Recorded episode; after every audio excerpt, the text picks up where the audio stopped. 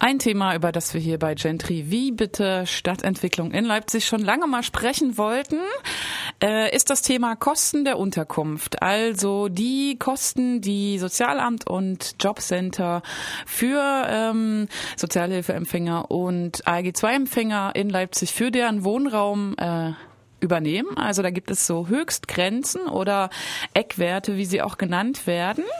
Und äh, ja, jetzt gibt es einen aktuellen Anlass. Die Stadt Leipzig hat vorletzte Woche entschieden, dass diese Eckwerte jetzt angehoben werden.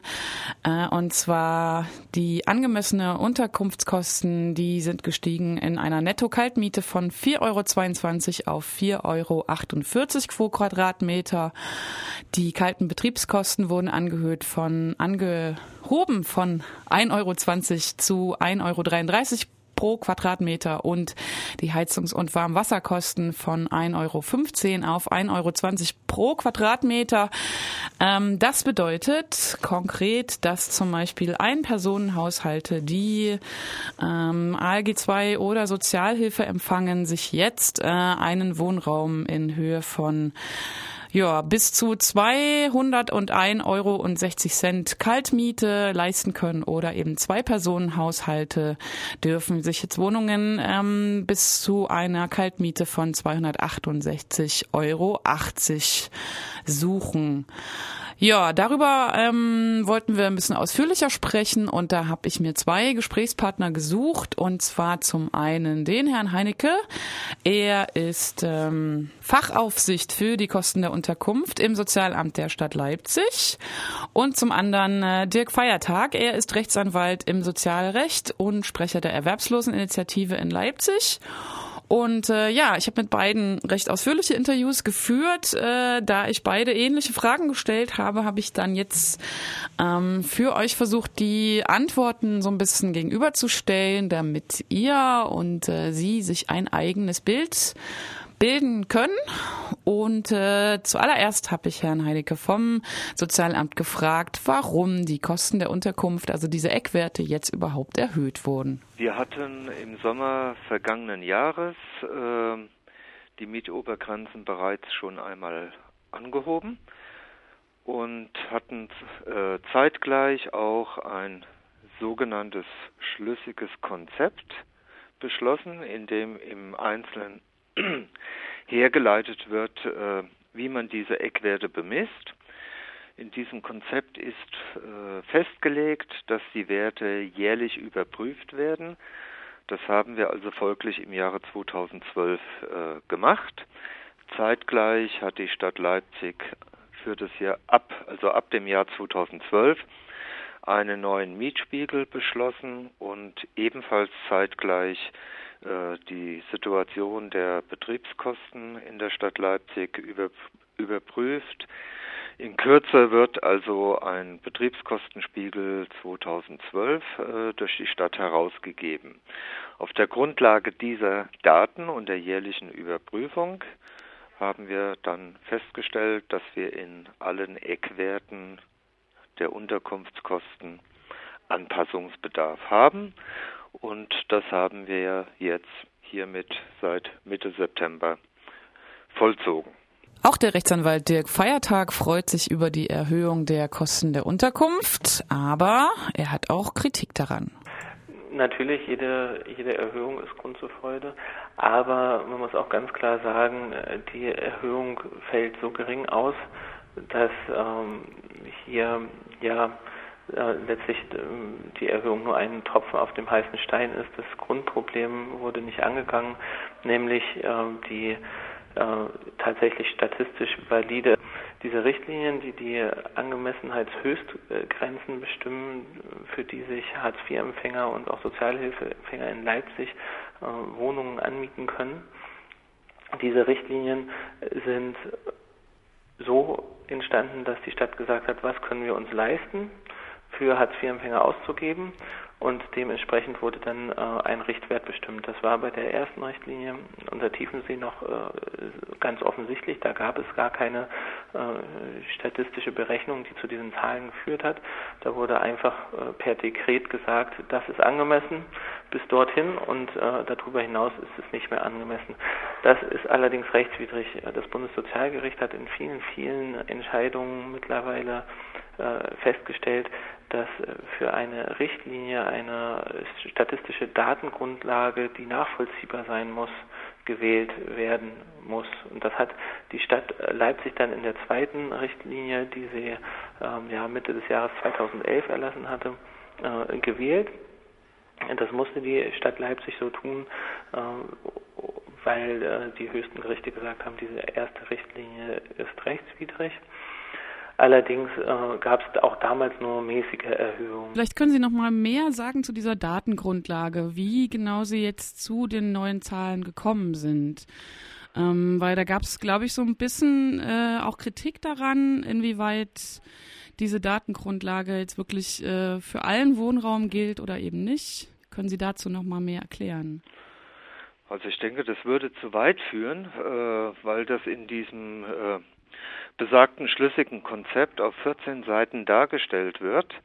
Äh, grob skizziert findet eine, findet eine Vermittlung der unterschiedlichen Ergebniswerte dieser einzelnen Datengrundlagen statt, auf der dann eben diese Eckwerte neu kalkuliert werden. Dem Rechtsanwalt Dirk Feiertag war es im Interview jedoch ein Anliegen, die Datengrundlage der Stadt Leipzig für die Erhöhung der K D U genauer zu erklären. Er hat sich die Mühe gemacht, darüber mehr herauszufinden und ähm, ja, erklärt uns, warum die äh, Datengrundlage seiner Meinung nach nicht ausreichend ist. Also die Stadt Leipzig hat für die Berechnung sich zwei Grundlagen herangezogen. Zum einen der äh, neu erschienene Mietspiegel und zum anderen die eigentlichen Sätze, die die ähm, ja, Hartz-vier-Empfänger zurzeit äh, für ihre Wohnungen gewährt bekommen. Und da ist auch schon unser erster Kritikpunkt, ähm, der sich daran festmacht, dass es hier einen Zirkelschluss gibt. Man kann nicht sagen, man hat früher rechtswidrig, schon auch bei der ersten Richtlinie rechtswidrig, zu wenig Kosten der Unterkunft gewährt und man stellt dann darauf ab, wie viel ähm, Geld die Hartz-vier-Empfänger für ihre Mieten ausgegeben haben und sagt, ja, hier schaut an, das war angemessen, ähm, weil die Hartz-vier-Empfänger haben ähm, so viel bisher für ihre Mieten gezahlt, das kann nicht sein. Ähm, denn äh, die erste Richtlinie war rechtswidrig, viele Hartz-vier-Empfänger mussten sich Wohnungen suchen, die weit unter dem Standard liegen oder auch von den Quadratmetern her äh, geringere Quadratmeter hatten, als äh, angemessen gewesen wären, äh, sodass auf diese Daten der ja, Leistungsempfänger meines Erachtens nicht abgestellt werden darf. Das ist das eine. Das andere ist äh, der Mietspiegel. An dem Mietspiegel kann man sich natürlich orientieren, zumindest wenn er sich ähm, auf eine valide Datengrundlage stützt und das ist beim Leipziger äh, Mietspiegel durchaus der Fall. Jedoch ähm, hat man auch hier bestimmte ähm, ja, wissenschaftliche Kriterien einzuhalten bei der Auswertung. Und der Leipziger Mietspiegel, der war dem äh, Jobcenter, der war der Stadt zu hoch. Und äh, da wurde dann gesagt, ja, es gibt ähm, einfache ähm, Standards äh, von Mietwohnungen, es gibt einen gehobenen Standard und äh, es gibt einen hohen Standard. Und für, ähm, für S G B zwei-Empfänger reicht der einfache Standard. Äh, dem stimme ich auch so zu. Allerdings kann es dann nicht sein, dass in dem Segment des einfachen Standards dann nochmal ein Mittelwert gebildet wird. Ein Mittelwert, äh, wo gesagt wird, ja, bestimmte Dinge, ähm, die gehören jetzt zu einem gehobenen Standard, die braucht ein Hartz-vier-Empfänger nicht. Nein, ähm, auch das Sozi- Bundessozialgericht hat gesagt, äh, wenn man schon auf einem unteren Standard abstellt, dann kann man so einfach keine äh, Mittelgewichtung dort mehr in diesem unteren äh, Standard vornehmen. Also das ist äh, einfach, äh, wir haben eine Möglichkeit, wie äh, Zahlen dann schön gerechnet werden. Was sind denn das für Dinge, die dann nochmal rausgenommen wurden? Gibt es da konkrete Beispiele? Ja, das ist auch schon ein großes Problem. Schon die, die Richtlinie an sich ist nicht öffentlich. Ja? Es sind lediglich die Eckwerte publiziert worden. Und äh, ich habe mich dann am Montag ans Telefon geklemmt und habe tatsächlich Stunden dazu äh, da, damit verbracht, in der Verwaltung rumzutelefonieren, ob ich denn jetzt die ganze Richtlinie bekomme. Und zunächst war keiner zuständig. Also ich habe äh, beim Büro vom Bürgermeister äh, Professor Doktor Fabian angerufen, wurde da ans Sozialamt weitervermittelt. Muss dann aber sagen, habe tatsächlich ähm, auch nach langem Hin und Her dann denjenigen an die Strippe gekriegt, der ähm, diese Richtlinie äh, vorentworfen hat, und ähm, habe sie seitdem in den, in den Händen, habe sie auch an meiner Internetseite dirk Bindestrich feiertag Punkt de online gestellt, da kann man sich das also auch angucken.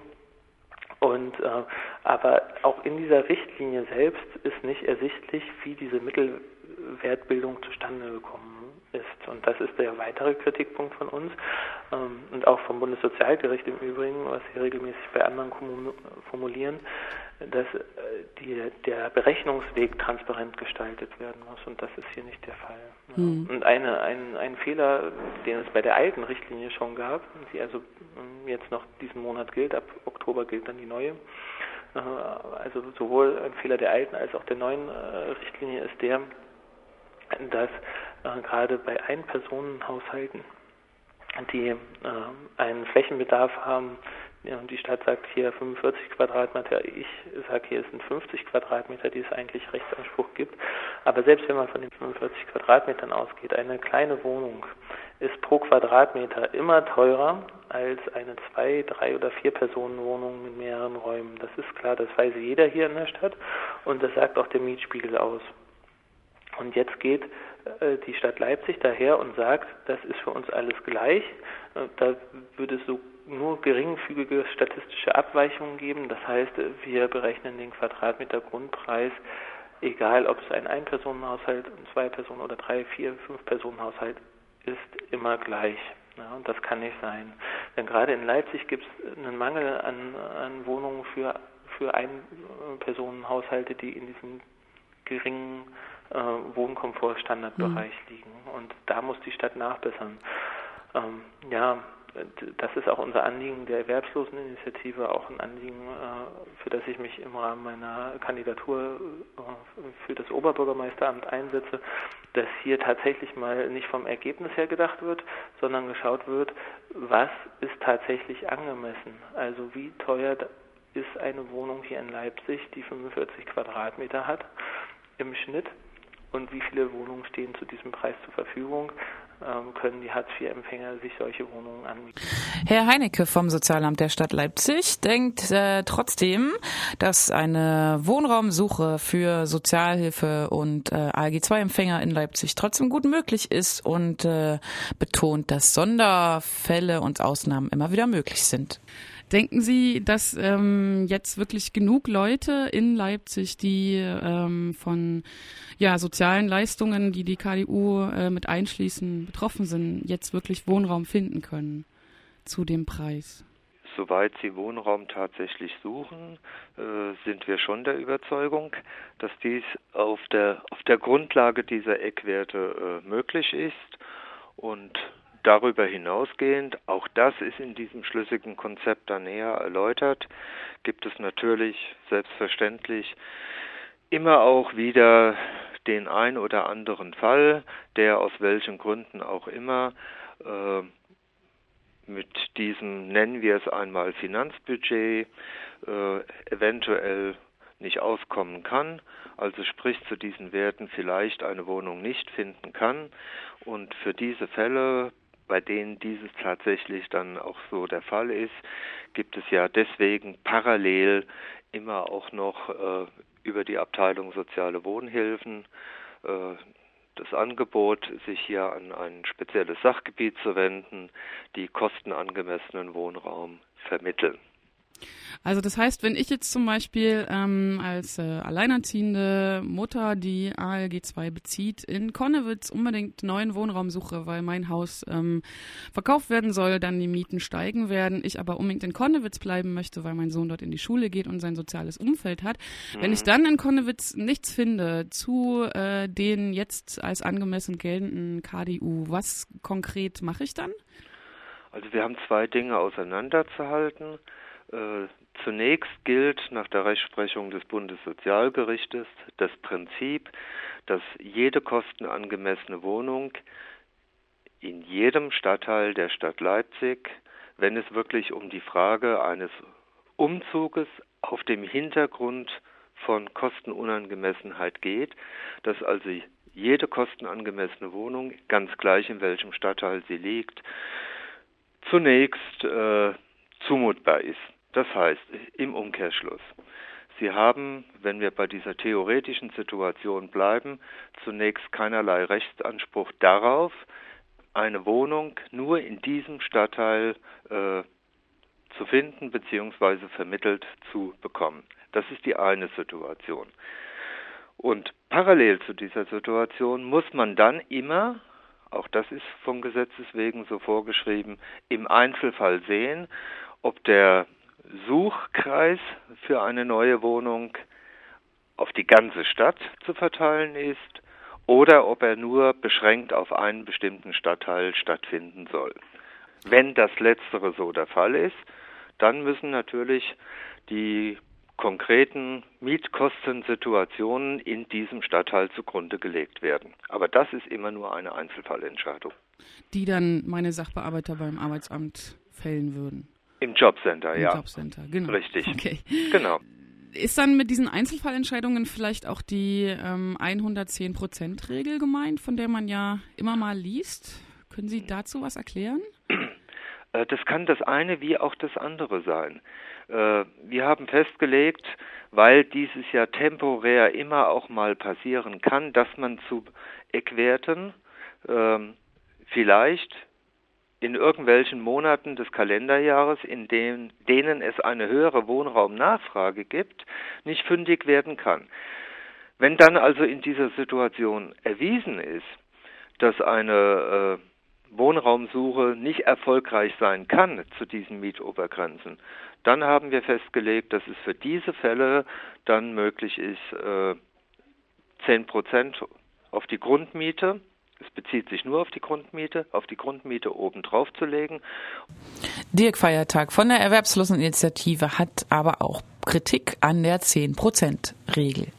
Gab es vorher auch schon, dass in ähm, Ausnahmefällen, wenn ähm, jetzt die Stadt feststellt, es gibt nicht genügend Wohnungen, die zur Verfügung stehen, dass dann also auch noch ein zehn Prozent erhöhter Satz gezahlt werden kann.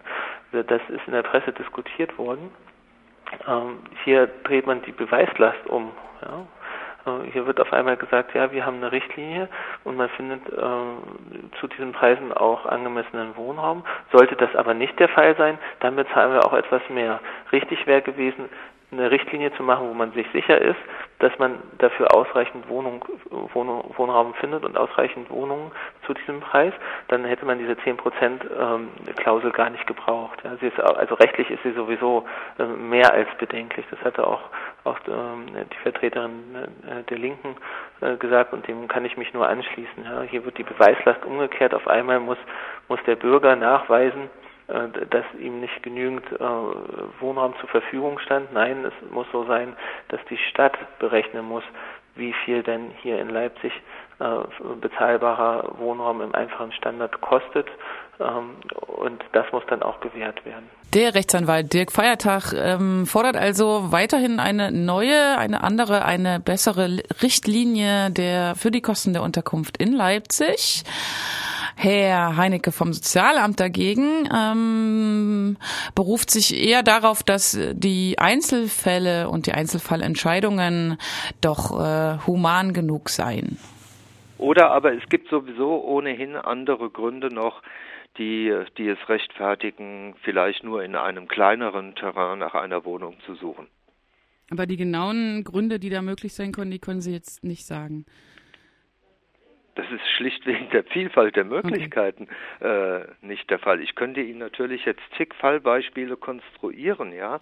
Es könnte sein, dass ein äh, Leistungsempfänger im Jobcenter in unmittelbarer Nähe einen Familienangehörigen hat, einen alten Menschen, den er täglich pflegt, äh, dann wird man sicherlich dann, wenn das nachgewiesen ist, also wenn diese Pflegebedürftigkeit und die tatsächlich erfolgte Pflege nachgewiesen sind, dann wird man diesen Menschen sicherlich nicht abverlangen, in einen anderen Stadtteil, der fünfzehn Kilometer entfernt ist, zu verziehen, wenn er einfach in diesem sozialen Umfeld, in diesem familiären Zusammenhang, in diesem Stadtteil einfach verbleiben muss. Aber wie gesagt, wir könnten da jetzt noch x beliebige andere Beispiele konstruieren.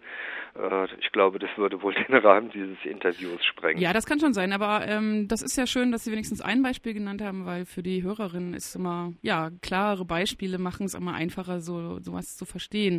Im Gespräch mit äh, Herrn Heinecke vom Sozialamt war ich doch sehr positiv überrascht, äh, wie ähm, er es darstellt, dass es doch äh, recht oft Ausnahmefälle und Sonderregelungen gäbe. Ähm, Herr Feiertag von der Erwerbsloseninitiative jedoch ist der Meinung, dass es überhaupt keine Ausnahme sein sollte, in einem bestimmten Stadtteil eine Wohnung zu finden zu dürfen, die vom Arbeitsamt oder vom Sozialamt bezahlt wird. Das Bundessozialgericht hat auch gesagt, die, die angemessenen Kosten für die Unterkunft müssen so berechnet sein, dass sich der Hilfeempfänger überall in der Stadt, in jedem Stadtteil, mhm. eine Wohnung leisten kann. Einfachen Standards, ja. Und das sehe ich hier in Leipzig nicht äh, als gegeben an. Mit den Geldern, die, die äh, das Jobcenter und die Stadt hier als angemessen äh, anführt und, und letztlich den Hilfeempfängern gewährt, können äh, Wohnungen in bestimmten Stadtteilen in Leipzig nicht mehr auf Dauer finanziert werden. Ja. Da findet man heutzutage schon keine Wohnung im Musikerviertel zum Beispiel oder in Schleußig oder in Gohlis. Das ist, das ist schwierig, ja. Und das wird zur Segregation führen und langfristig zu einer Ghettobildung. Das soll verhindert werden, sagt der Gesetzgeber. Dafür setze ich mich auch ein.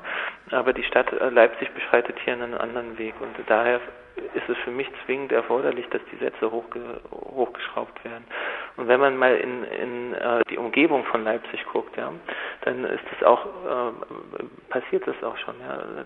Das Jobcenter Leipziger Land zum Beispiel hat eine Richtlinie erlassen, die vielleicht auch ihre Ecken und Kanten hat, das sei mal dahingestellt. Ja, aber die, die, das Jobcenter Leipziger Land sagt in der Begründung seiner Richtlinie, wir müssen hier differenzieren zwischen den einzelnen Städten, Dörfern, ähm, denn es gibt unterschiedliche Miethöhen, zum Beispiel in Markkleeberg. Mhm. In Markkleeberg ähm, sind die Mietkosten weitaus höher und begründet wird es damit, dass die Stadt Leipzig mit seinen hohen Mietkosten in unmittelbarer Nähe sich von Markkleeberg befindet. Ne?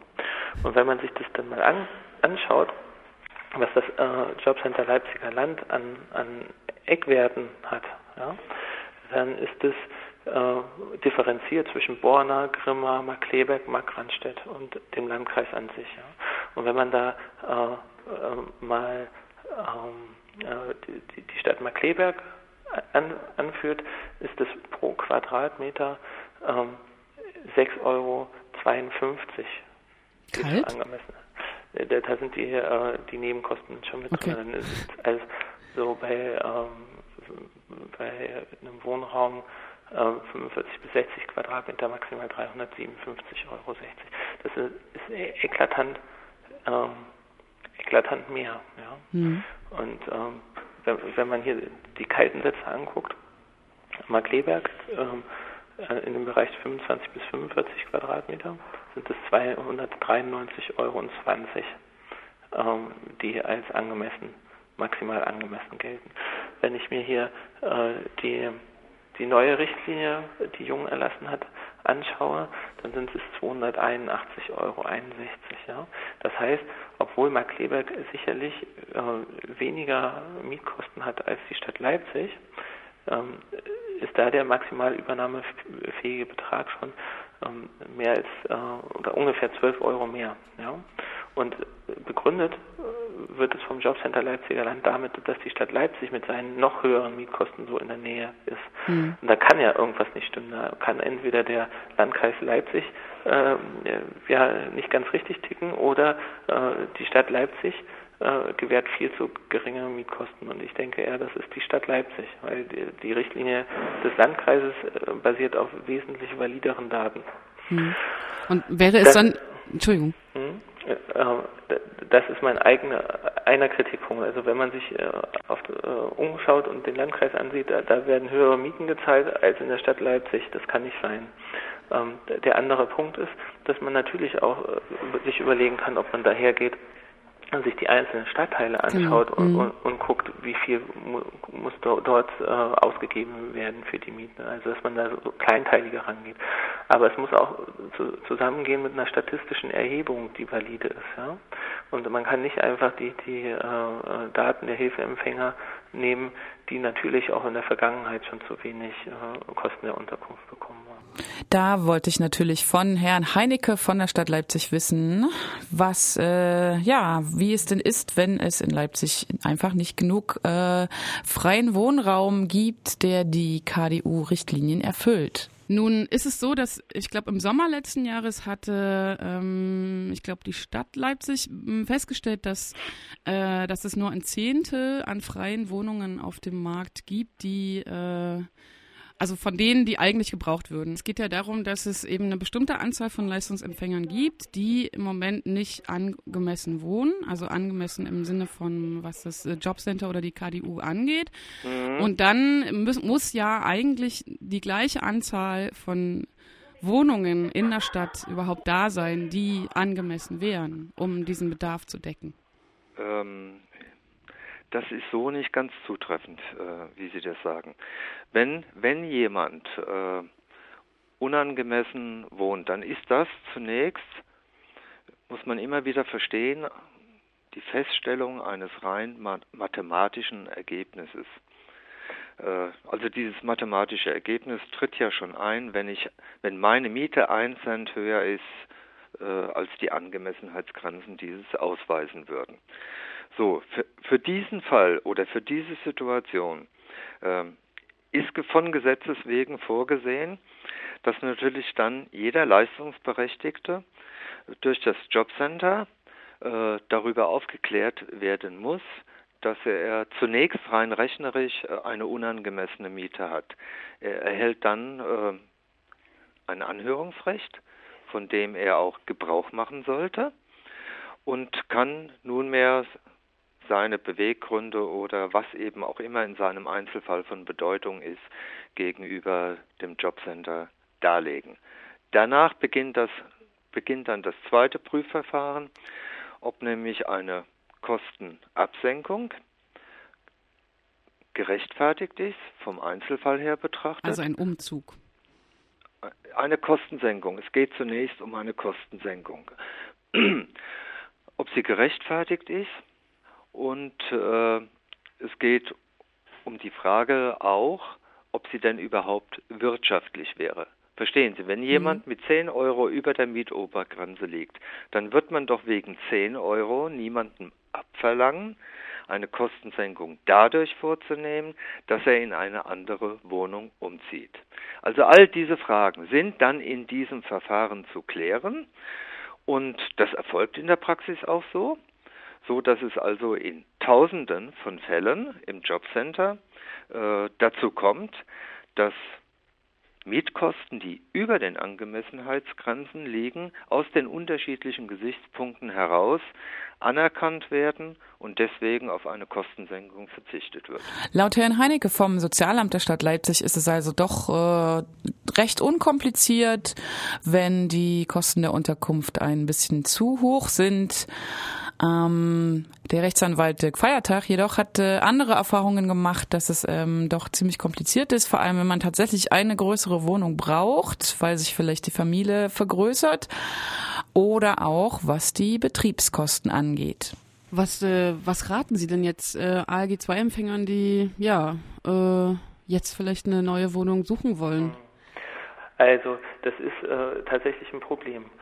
Die Hartz vier Empfänger, die jetzt auf eine neue Wohnung angewiesen werden, sind, die, die werden von Pontius zu Pilatus geschickt. Denn zunächst muss man ja die Zustimmung für, die, für den Umzug in eine neue Wohnung bekommen. Diese Zustimmung zum Umzug wird allerdings nur erteilt, wenn die neue Wohnung angemessen ist. Also muss erstmal angemessen sein und der Umzug muss erforderlich sein. Wenn man zum Beispiel ein eigenes Kind kriegt, ist, an, ist es klar und auch vom Jobcenter anerkannt, dass man dann eine eigene Wohnung benötigt. Ja? Mhm. Ähm, aber die Wohnung findet man nicht zu angemessenen Preisen. Das heißt, man findet keine für zweihunderteinundsechzig Euro oder auch, wenn man mit zwei Personen zusammenzieht, für dreihundertachtundvierzig Euro. Und ähm, da lehnt das Jobcenter dann diese Zustimmung zum Umzug ab. Für diese Bearbeitung braucht das Jobcenter aber auch Zeit. Manchmal sehr viel Zeit. Wenn es dann ein oder zwei Monate sind, ist diese Wohnung, wofür man die Zustimmung beantragt hat, aber schon wieder weg. Das heißt, gehe zurück zu, auf Start, äh, man muss wieder sich eine neue Wohnung suchen. Ja? Mhm. Und dann beginnt das Spiel von vorne und man kann dann sagen, ja, äh, liebes Jobcenter, bitte, bitte äh, entscheidet doch früher, und dann hat man vielleicht das Glück, und das ist leider nur selten der Fall, dass es innerhalb von einer Woche dann entschieden wird, und dann kriegt man die Ablehnung, weil äh, die neue Wohnung ist vielleicht fünf oder zehn Euro zu teuer. Und dann kann man das Ganze im einstweiligen Rechtsschutz äh, vor dem Sozialgericht durchklagen. Das rate ich auch tatsächlich jedem. Also zuerst eine kurze Frist setzen, und wenn äh, das Jobcenter dann in, in dem Zeitpunkt nicht reagiert hat, dann zum Sozialgericht gehen. Das kann man natürlich mit Rechtsanwälten machen, aber das kann man auch alleine machen. Das kann man auch alleine bei der Rechtsantragsstelle äh, vom Sozialgericht Leipzig machen, in der Berliner Straße. Und wenn das viele Leute machen, das, dann erzeugt es auch einen gewissen politischen Druck und Handlungsdruck Auf, auf die Sozialbehörden, diese Sätze endlich bedarfsgerecht zu, zu gestalten. Hm. Und dann gibt es aber auch eine Großzahl von, von S G B zwei Empfängern und Sozialhilfeempfängern, die leben jetzt schon in Wohnungen und kriegen zu wenig Geld dafür, müssen also aus ihrem schmalen Regelsatz noch was zu beisteuern. Ich sage, das ist falsch, das, äh, äh, da sollte die Stadt einschreiten. Aber diesen Hilfeempfängern rate ich, Widerspruch einzulegen gegen ihre Leistungsbescheide. Ein Widerspruch kann man nur innerhalb von vier Wochen einlegen, aber es gibt auch noch äh, das Instrument des Überprüfungsantrags. Und da kann man als, ähm, als äh, Hartz vier Empfänger und Sozialhilfeempfänger dahin gehen zu der Behörde und sagen, ich möchte gerne alle Bescheide, die seit zweitausendelf erlassen worden sind, seit dem ersten ersten zweitausendelf überprüfen lassen. Ich habe überall meine äh, Kosten der Unterkunft nicht vollständig bekommen. Da muss die Stadt das prüfen. Und zumindest für die erste Richtlinie ist auch mittlerweile beim Jobcenter anerkannt, dass die rechtswidrig war, und da sind dann die gesamten Kosten zu übernehmen. Ja. Und ähm, ja, so kann, können sich die äh, Hilfeempfänger dann auch, auch selbst ein Stück weit we- weiterhelfen. Mhm. Und, ähm, die Widersprüche werden normalerweise abgelehnt, äh, weil über den Widerspruch das Jobcenter selbst entscheidet. Und dann führt also auch der Weg am Sozialgericht nicht vorbei, da muss man innerhalb von vier Wochen Klage einlegen. Und ähm, je mehr Leute das machen, desto höher wird der Druck auf die Stadt, mhm.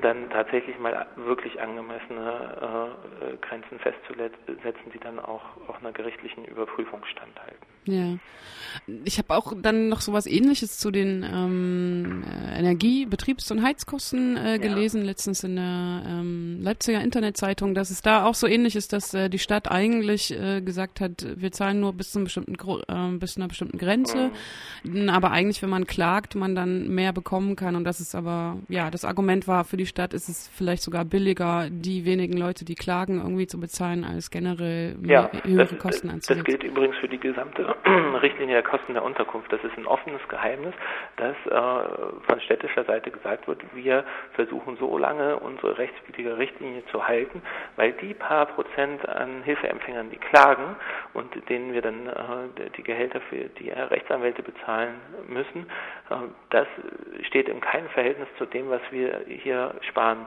mit, mit unserer Politik. Ja, auch bei der ersten Richtlinie, die es gab, die dann auch beim Jobcenter für jetzt rechtswidrig gehalten wird, erfolgte keine Überprüfung, als sie selber zu dieser Erkenntnis gelangt sind, dass sie rechtswidrig war. Das ist immer von alleine, und das hätten sie eigentlich machen müssen, wenn die Bescheide ihrer Hartz vier Empfänger überprüft hätten in der Vergangenheit, wo wir dann, dann zu wenig Geld gezahlt äh, hätten. Das hat das Jobcenter aber nicht gemacht, natürlich, weil es Geld sparen will. Und selbst die Pressemitteilung, die die Stadt Leipzig am Freitag verschickt hat, selbst die ist rechtswidrig. Ja, sie, da wird nämlich gesagt in dieser Pressemitteilung, die Stadt hebt die Grenzwerte, die übernahmefähig sind, für diese ähm, Heizkosten an.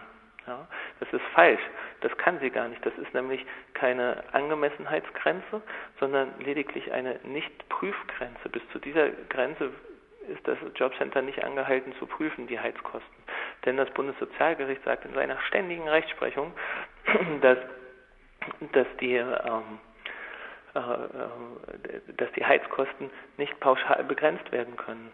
Denn eine Familie mit Kleinkind, Neugeborenen braucht natürlich mehr Heizkosten als jemand, der vierzig ist und vielleicht auch als Aufstocker, wie es viele hier in Leipzig gibt, als Aufstocker arbeitet, morgens aus dem Haus geht mhm. und abends wieder nach Hause kommt. Das muss muss unterschiedlich und differenziert betrachtet werden. Genauso wie die Tatsache, dass es natürlich mehr Heizkostenbedarf in, in, in einer Altbauwohnung als in einer neunzehnhundertfünfundneunzig gebauten, mhm. gut wärmeisolierten äh, neuen Wohnanlage. Das ist doch vollkommen klar. Und deswegen kann es nur Prüfobergrenzen geben. In der Praxis macht das Jobcenter es aber so, dass das auch als Angemessenheitsobergrenze gilt. Und das ist falsch, das ist rechtswidrig, das sagt das Sozialgericht Leipzig, das sagen alle Sozialgerichte in Deutschland, dass die diese Praxis rechtswidrig ist. Die Stadt macht es trotzdem. Ihr hört Gespräche, die ich geführt habe mit Herrn Heinecke vom Sozialamt der Stadt Leipzig und Dirk Feiertag, Rechtsanwalt und Sprecher der Erwerbsloseninitiative in Leipzig. Und zwar geht es um die Erhöhung der Kosten der Unterkunftshöchstgrenzen für Sozialhilfeempfänger und A L G zwei Empfänger. Und ich habe die beiden auch noch dazu befragt, wie sie denken, wie die neue Entscheidung der Stadt Leipzig, die K D U zu erhöhen, Einfluss haben könnte auf den Wohnungsmarkt in Leipzig. Jetzt noch eine andere Frage, wenn jetzt mhm. die K D U erhöht äh, werden oder sind sie ja erhöht worden, mhm. denken Sie, dass das vielleicht auch Auswirkungen haben könnte auf den Mietmarkt? Also ist es nicht vielleicht so, dass es äh, Vermieter gibt, die jetzt sagen, okay, super, ich habe hier ziemlich viele äh, Bewohner in meinen Häusern, die K D U-Empfänger sind, dann kann ich jetzt die Miete um zwanzig Euro erhöhen und das dann vielleicht wiederum Auswirkungen auf den Mietspiegel haben wird? Selbstverständlich wird auch, wird auch diese Situation eintreten.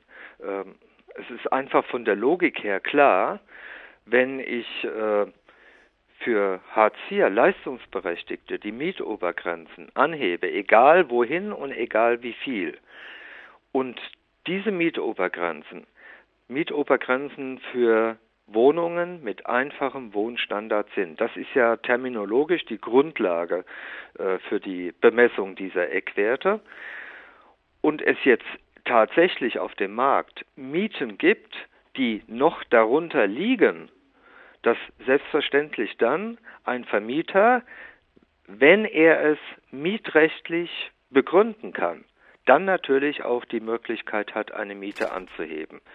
Sprich, es ist also klar, dass insofern Veränderungen in der Mietpreisstruktur auf einem Wohnungsmarkt stattfinden.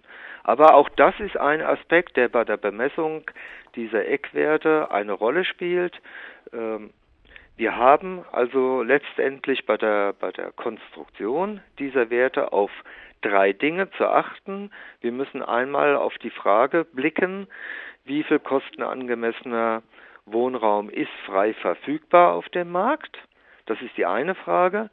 Wir haben darauf zu schauen, wie werden die Eckwerte von der empirischen Seite her sauber hergeleitet. Und wir haben auch die dritte Seite dabei ins Auge zu nehmen, wie könnten eventuell Auswirkungen auf dem Wohnungsmarkt dann anschließend ausfallen, weil die Veränderungen auf dem Wohnungsmarkt ja dann nicht nur Leistungsberechtigte, Hartz vier betreffen, sondern die gesamte Bevölkerung. Genau, das wäre jetzt auch meine nächste Frage gewesen. Was ist denn jetzt mit Geringverdienern, die eben nicht die K D U bekommen, ähm, also die vielleicht knapp über ähm, dem Bedarf sind mit ihrem Einkommen oder? Sie meinen die Schwellenhaushalte? Äh, Es, es ist klar, wenn, wenn ich als Stadt die Bemessungsgrenzen anhebe, dass dieses dann eventuell zur Folge haben kann, dass der eine oder andere Mieter, der bisher nicht leistungsberechtigt gewesen war, dann partiell in kleinem Umfang eventuell leistungsberechtigt werden könnte. Ja, dann kann es ja trotzdem noch Leute geben, die dann daraus wieder knapp rausfallen. Ja, ja, aber das kann kein Mensch vorherbestimmen. vorherbestimmen? Ich glaube schon, dass es teilweise dazu führt, dass Vermieter Mieterhöhungen, die schon lange nicht vorgenommen worden sind, jetzt nachziehen, wenn, ähm, wenn die Hilfeempfänger äh, mehr Geld für, für die Kosten der Unterkunft zur Verfügung gestellt bekommen.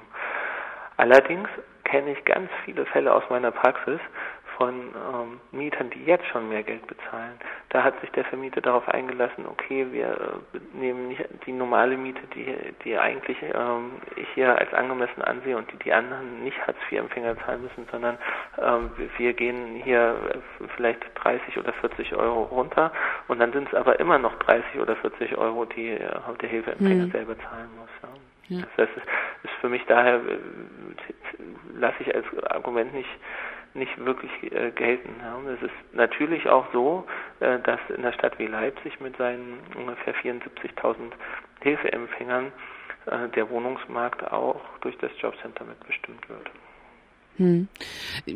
War halt so ein bisschen noch die Frage dahinter, wenn wenn tatsächlich ähm, Vermieter ihre Mieten erhöhen in dem Maße, wie die Kosten der Unterkunft äh, gestiegen sind oder vielleicht möglicherweise steigen, was das dann für Auswirkungen hat, vielleicht auf andere geringen äh, Leute mit geringen Einkommen, die aber vielleicht selbst nicht äh, unter ähm, A L G zwei oder Sozialhilfe fallen. Also da sehe ich, äh, sehe ich relativ äh wenig Probleme, denn ähm, selbst wenn man sich das Segment der Niedrigverdiener in, in Leipzig, was auch sehr groß ist, anschaut, dann geben die alle mehr Geld aus für die Kosten der Unterkunft im Schnitt, als den Hartz vier Empfängern zur Verfügung steht. Mhm. Also die, und auch selbst die Aufstocker, die es jetzt im, im äh, ja auch tausendfach im Leistungsbezug gibt, beim Jobcenter bezahlen, von dem Geld, was ihnen durch ihre Arbeit verbleibt, zum großen Teil noch lieber etwas mehr für die Wohnung, damit sie nicht umziehen müssen. Äh, Wäre es denn nicht ähm, sinnvoller, lieber zu gucken als statt, ähm, wie man die Mieten niedrig halten kann oder wie eben genug Wohnraum da ist mit niedrigen Mieten? Wäre äh, das nicht auch eine andere Möglichkeit, als dann irgendwie jedes Jahr wieder die K D U zu erhöhen? Ich weiß jetzt nicht, wie, wie Sie es meinen. Ähm, also wir als Stadt, wir als Stadt haben sicherlich keinen direkten Einfluss auf Miethöhe und Gestaltung. Das findet in einem freien Wohnungsmarkt statt. Naja, wir, wir können nur, wir, wir können nur von, von unserer Seite das tun, äh, was im Rahmen des Möglichen liegt, also beispielsweise äh, mit den, mit den äh, großen Wohnungsanbietern, äh, also den Wohnungsgesellschaften, mhm. äh, ein Agreement abschließen, dass sie, aber das kann immer nur auf freiwilliger Basis stattfinden, äh, ein Agreement abschließen, dass sie sich äh, darum bemühen oder es auch ganz konkret tun, dass sie nämlich äh, innerhalb ihres Portfolios von Wohnungen, die sie haben, äh, Wohnungen zu einem bestimmten Mietpreis vorhalten. Das ist aber auch schon vor Jahren geschehen. Also es gibt entsprechende Vereinbarungen mit der L W B und es gibt auch äh, Vereinbarungen in diese Richtung mit äh, einigen Genossenschaften hier in der Stadt. Das Resultat ist ja dann im Moment, äh, oder das wird sicherlich auch noch äh, nach unseren Erwartungen krasser werden, dass dann eben nur in bestimmten Stadtteilen wirklich solche Wohnungen zur Verfügung stehen. Ähm, Sie haben schon gesagt, äh, eigentlich ist die äh, Ansage, man soll sich im ganzen Stadtgebiet äh, unter den gegebenen Umständen eine Wohnung suchen. Richtig, ja. Aber gibt es nicht theoretisch auch die Möglichkeit zu sagen, wir legen für jeden Stadtteil eigene K D U fest? Äh, Theore- theoretisch ja, ähm, theoretisch ja, aber in letzter Konsequenz nein, weil sie würden damit ja nur ähm, ein, wie soll ich das jetzt sagen, eine spezifische, eine spezifische Mietpreisentwicklung leistungsrechtlich über staatliche Transferleistungen nachvollziehen. Das kann im Sinne des Gemeinwesens betrachtet nie und nimmer der Lösungsansatz sein. Aber es ist ja schon ein Ziel, wird ja auch von anderen Vertretern der Stadt immer wieder gesagt, dass eben in allen Stadtteilen eigentlich eine soziale Durchmischung erhalten bleiben soll. Ja, ja, das ist richtig. Auch das ist natürlich äh, ebenso eine Überlegung bei der, bei der Eckwertbemessung. Also Sie müssen sich letztendlich unterschiedlicher Instrumentarien äh, bedienen. Das eine ist äh, die Auslegungsfrage beziehungsweise ist, wie, wie Einzelfallentscheidungen zustande kommen. Das ist ein Aspekt. Die Verknüpfung, die Verknüpfung mit den Anbietern auf dem Wohnungsmarkt ist ebenfalls ein Effekt und die Eckwertbemessung äh, ebenso. Es sind unterschiedliche Gesichtspunkte. Klar ist nur, dass wir als Stadtverwaltung selbstverständlich nicht einem Wohnungsmarktanbieter vorschreiben können, welche Preise er zu nehmen hat. Aber wäre es jetzt nicht trotzdem ähm, eben aus stadtentwicklungspolitischer äh, Sicht oder um vielleicht eben eine weitere Segregation in der Stadt zu ähm, verhindern oder abzumildern, eine andere Möglichkeit zu gucken, wie können denn Mieten vielleicht lieber gering gehalten werden oder niedrig gehalten werden, dass, dass sie eben gar nicht so hoch sein müssen, ähm, dass, dass Leute keine Wohnungen finden? Ja, ja, ja. Also ich, ich meine, wir müssen jetzt mit dem Status quo umgehen. Und äh, der Status quo bedeutet, dass wir schauen müssen, wie hoch sind die Mieten tatsächlich hier in Leipzig. Und danach muss dann auch, äh, auch die Angemessenheitsgrenze ausgerichtet werden. Aber natürlich für die Zukunft äh, ist sicherlich zu prüfen, und, und da setze ich mich auch für ein, ähm, was man äh, für Möglichkeiten hat, um äh, die Preisexplosion im Mietbereich hier in Leipzig zumindest zu verlangsamen. Ja? Und äh, wenn man sich da überlegt, dass in der Vergangenheit viele äh, Altbauhäuser abgerissen worden sind, gibt es hier vielleicht auch andere äh, ja, Nutzungsmöglichkeiten.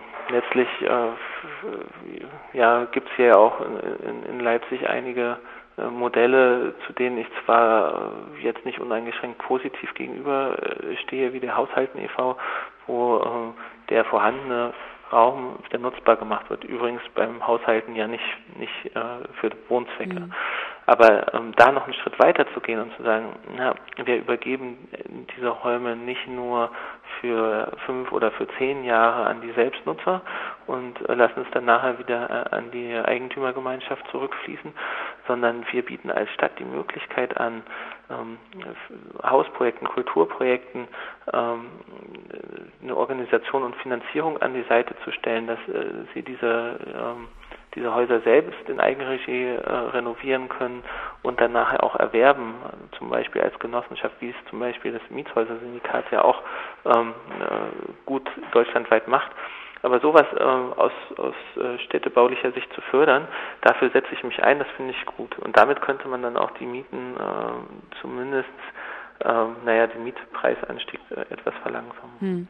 Obwohl jetzt ich persönlich, also ich bin halt jetzt vielleicht als alleinerziehende Mutter mhm. und äh, von A L G zwei betroffen, kommen jetzt irgendwie ja so Hausprojekte mit viel Arbeit dann gerade jetzt nicht in Frage, sondern was mich vielleicht eher interessieren würde, ist halt die Frage, ähm, ja, was ist mit sozialen Wohnungsbau, den es halt in Leipzig ja effektiv nicht gibt. Es wird gesagt, die L W B sei dafür mehr oder weniger zuständig, aber mhm. ja, die ähm, scheint auch ihre Häuser mehr und mehr abstoßen zu wollen. Um, habe ich jetzt auch von neuen Fällen, zum Beispiel in der Südvorstadt gehört und ähm, mhm. oder von Sanierungen. Mhm. Ähm, ja, das wäre das nicht auch noch eine Möglichkeit. Das stimmt. Also Leipzig macht da nichts. Das Credo der letzten zwanzig Jahre war es, oder nicht zwanzig, aber zumindest fünfzehn am Anfang ähm, Äh, war es ja noch anders, aber ähm, also in den letzten zehn, fünfzehn Jahren war ja, es gibt zu viel Leerstand, es gibt zu viel Wohnungen, wir müssen hier eher abreißen, zurückbauen, nannte man das, ähm, um den Wohnungsmarkt zu konsolidieren, damit dann die Vermieter wieder höhere Preise nehmen können, ja. Und diesen Weg hat Leipzig noch nicht ganz verlassen. Die L W B denkt zwar öffentlich darüber nach, vielleicht auch wieder mal ein paar neue Häuser zu bauen irgendwann, aber ähm, so da groß in den Wohnungsbau einzusteigen, das ist zurzeit nicht Thema.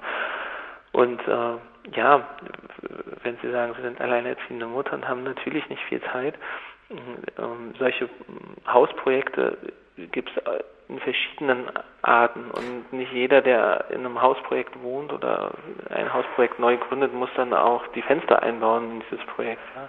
Und gerade das Mietshäuser-Syndikat ist, ist äh, eine Struktur, wo erstmal andere äh, äh, ja, Häuser, die bewohnt werden, ihre Mieten zur Verfügung stellen, damit auch äh, ja, dann das neue Haus so saniert werden kann, dass die, die äh, neuen Mieter einziehen können. Und dann äh, wohnen sie dort zur Miete und können wieder als Finanzgeber für die nächste Generation der äh, der Häuser, die saniert werden, zur Verfügung stehen. Auch in Konnewitz fallen mir auf Anhieb ein paar Häuser ein, wo es Leerstand gibt. Ja. Und es, ich, ich weiß auch auf Anhieb zum Beispiel ähm, das Gebäude, wo die äh, freie Schule untergebracht worden ist am Lindenhof. Mhm. Das war ein wunderschönes Gebäude, hat der Stadt gehört. Ja. Die freie Schule wollte sich vergrößern, musste dann nach Grünau umziehen. Und seitdem stand das eine Zeit lang leer. Und jetzt kann man sich natürlich vorstellen, was man mit solchen Gebäuden machen kann. Man kann das natürlich für soziale Projekte benutzen, zum Beispiel Kindergärten, die auch in Konnewitz dringend gebraucht werden. Mhm. Oder man kann sie teuer verkaufen. Die Stadt hat sich dazu entschieden, sie teuer zu verkaufen. Und ähm, ja, da denke ich mir, das ist eine Politik, die finde ich nicht gut. Und da sollten wir uns einmischen, dass das anders wird. Einmischen, dass sich was ändert. Das versuchen wir mit dieser Sendung Gentri, wie bitte? Und das habe ich auch mit diesen beiden Interviews äh, versucht zu tun. Ihr hörtet Gespräche mit Herrn Heinecke vom Sozialamt der Stadt Leipzig und mit dem Rechtsanwalt Dirk Feiertag. Mit beiden habe ich gesprochen über die Erhöhung der Kosten der Unterkunft in Leipzig, der K D U Höchstgrenzen. Und äh, ja, beide sind sich doch recht einig, dass äh, eine Erhöhung der K D U eine gute Sache ist. Ähm, aber vor allem Dirk Feiertag ist der Meinung, das reicht nicht. Und äh, ja, wir denken, wie gesagt, vielleicht äh, sollte man auch nochmal mehr gucken, dass wirklich auch preiswerter Wohnraum in der Stadt da ist. Und nicht nur, dass die Kosten der Unterkunft für A L G zwei Empfänger und Sozialhilfeempfänger erhöht werden.